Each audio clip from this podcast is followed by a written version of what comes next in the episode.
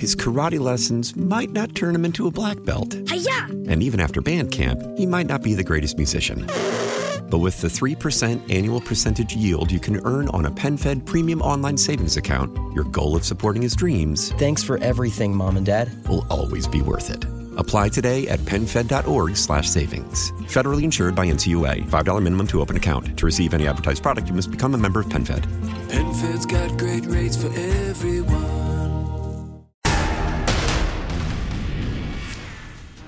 It is 8:35. Total Information AM continues and legislators in Missouri are gearing up for their next session which starts next week in Jefferson City. Last session, several measures failed to reach the finish line, including bills on sports betting, as uh, and the redistricting process took up a majority of time. So far, more than 500 bills have been pre-filed in the Assembly, with Republicans in the majority in both chambers. So, what are the priorities for 2023? Joining us right now on the Quiver River guest line is Missouri State Senator Caleb Rowden. Welcome to Total Information AM. Hey, good to be here. Well, you are the Senate Majority Leader currently. Um, is the next step pro tem? How does that happen? Yeah, next step's pro tem. I'll get formally sworn in. I, I won my uh, race unopposed uh, within the caucus uh, right uh, at the back at the beginning of November, right after the general election, and then uh, we'll formally be sworn in next Wednesday uh, when we start session. So that's it. Pro tem is the only constitutional office in the Senate, and so it's voted on by uh, both Republicans and Democrats. So that'll be a first day session formality, hopefully. All right. So, as you start the new session, what are your legislative priorities for Missouri? Well, you know, we we've been uh, talking through a bunch of that stuff. We met uh, our caucus meets in the fall every year. Uh, we met right after the general election, and uh, you know, talked about a bunch of stuff. There's a lot of overlapping things and things that you alluded to, obviously that, that didn't make it across the finish line uh, last year because of the redistricting process. Um, so we, you know, I think the the CRT, uh, parental bill of rights, kind of curriculum transparency, education reform in a, in a broad sense, I still think is a big priority of of uh, the Republican majority. Uh, initiative petition reform, uh, trying to make sure that that we protect our Constitution. We're not trying to take away the the voice of the people or the ability of the people to get their uh, opinions heard through the initiative petition process. We just think I think it's um, you know irresponsible that we've got uh, marijuana legislation and bingo legislation inside of our Constitution instead of in our state statute where it belongs. So I think finding some ways to protect that Constitution is a good thing. Um, you know, I think the, the, the transgender issues in, in, in general are, are something that's not going away. I think foreign ownership of ag land is something that we're going to take a look at and make sure that that uh, you know Missouri uh, farmland continues to be um, uh, Missouri owned as much as possible and certainly American owned uh, as much as possible. There will be other issues as well. I think those are the things that, as we've started the conversation of, of uh, the overlap of priorities amongst the uh, majority, that, that that's kind of where we've landed up until now. Um, you, your first priority you mentioned was CRT. Can you define for me what that is in your opinion, and is that actually being taught in any school curriculum in Missouri?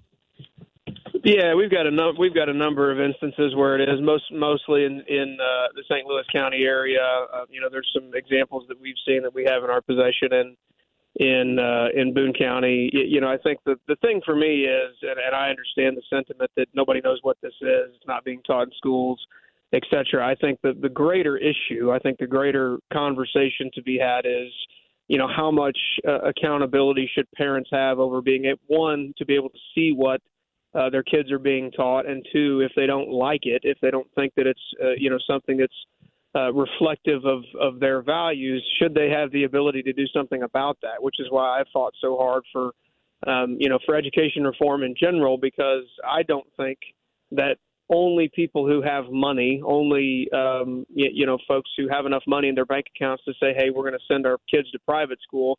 I don't think those should be the only parents, and and in in uh, reality, the only kids who have the ability to have a, a quality education. So, you know, for me, it's multiple parts. It's it's transparent accountability. It's not anti-public education. It's not anti-teacher. I love.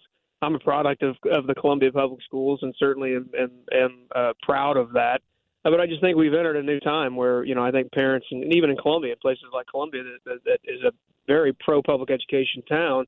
Um, you know, I think have started to say, hey, maybe we, we'd like a little bit more accountability uh, and transparency and, and some more options for ourselves as well. So, um, so yeah, I mean, it's a it's it's a it's a broader topic than CRT. I think if you just define, if you just say, hey, we're going to ban CRT in Missouri, I don't think that does anything. I think you have to to broaden it to uh, you know really allow parents to to uh, have some some accountability and transparency into their kids' process.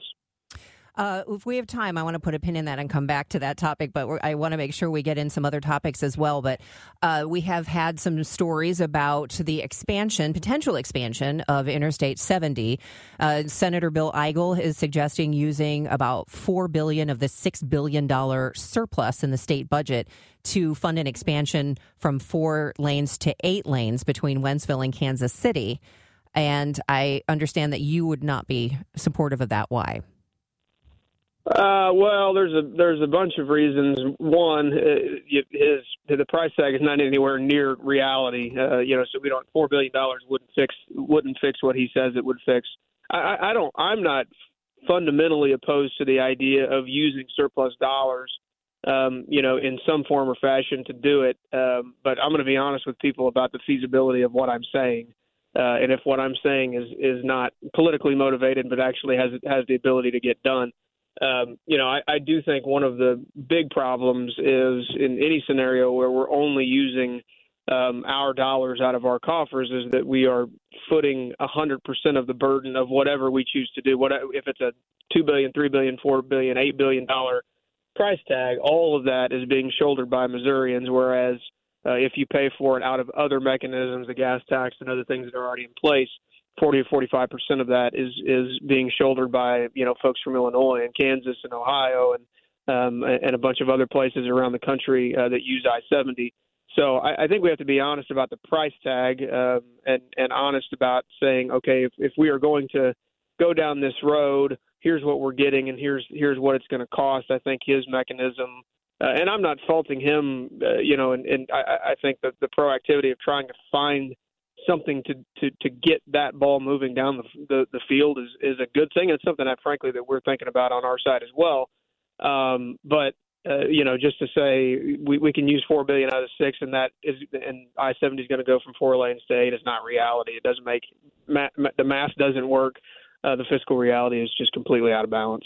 Okay, real quickly before we run out of time, you mentioned foreign owned farmland, and I know that is a concern where you have other um, I mean, it's not as if I don't think China, the government, is buying land, but companies owned by China and and et cetera. How do you how do you stop that? I mean, if a company comes to Missouri and a farmer is willing to sell, how how do you rein that in?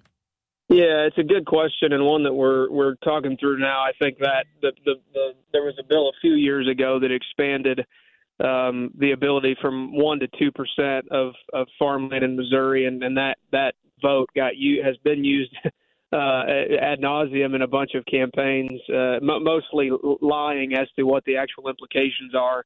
Uh, but but I do think there is a a new reality, new political reality relative to China and relative relative to us making sure um, you know that we have a good feel for for um, you know who is owning what land, especially around military bases, which is something that obviously we've got a couple in our state. So we're we're, we're working through that. Um, you know, there I think there are some mechanisms uh, to to to clamp down on it some. Uh, you know, to say that we're going to be able to just unequivocally. Uh, be able to track down every um, you know partner in a partnership or all these things. That's obviously a, a, a really really deep thorough dive that that um, you know is a little bit more complicated than we realize. But I do think giving some certainty to Missourians to say, hey, look, we're going to make sure that our our our land is owned by Americans and owned by Missourians as often as possible is a good thing. We just got to make sure we get it right. All right. Well, we are out of time, but I hope as the session continues, you'll be able to join us again to talk over some of these other topics we didn't have time to get to. Yeah, you bet. Anytime. His karate lessons might not turn him into a black belt. Hi-ya! And even after band camp, he might not be the greatest musician. But with the 3% annual percentage yield you can earn on a PenFed premium online savings account, your goal of supporting his dreams Thanks for everything, Mom and Dad. will always be worth it. Apply today at PenFed.org slash savings. Federally insured by NCUA. $5 minimum to open account. To receive any advertised product, you must become a member of PenFed. PenFed's got great rates for everyone.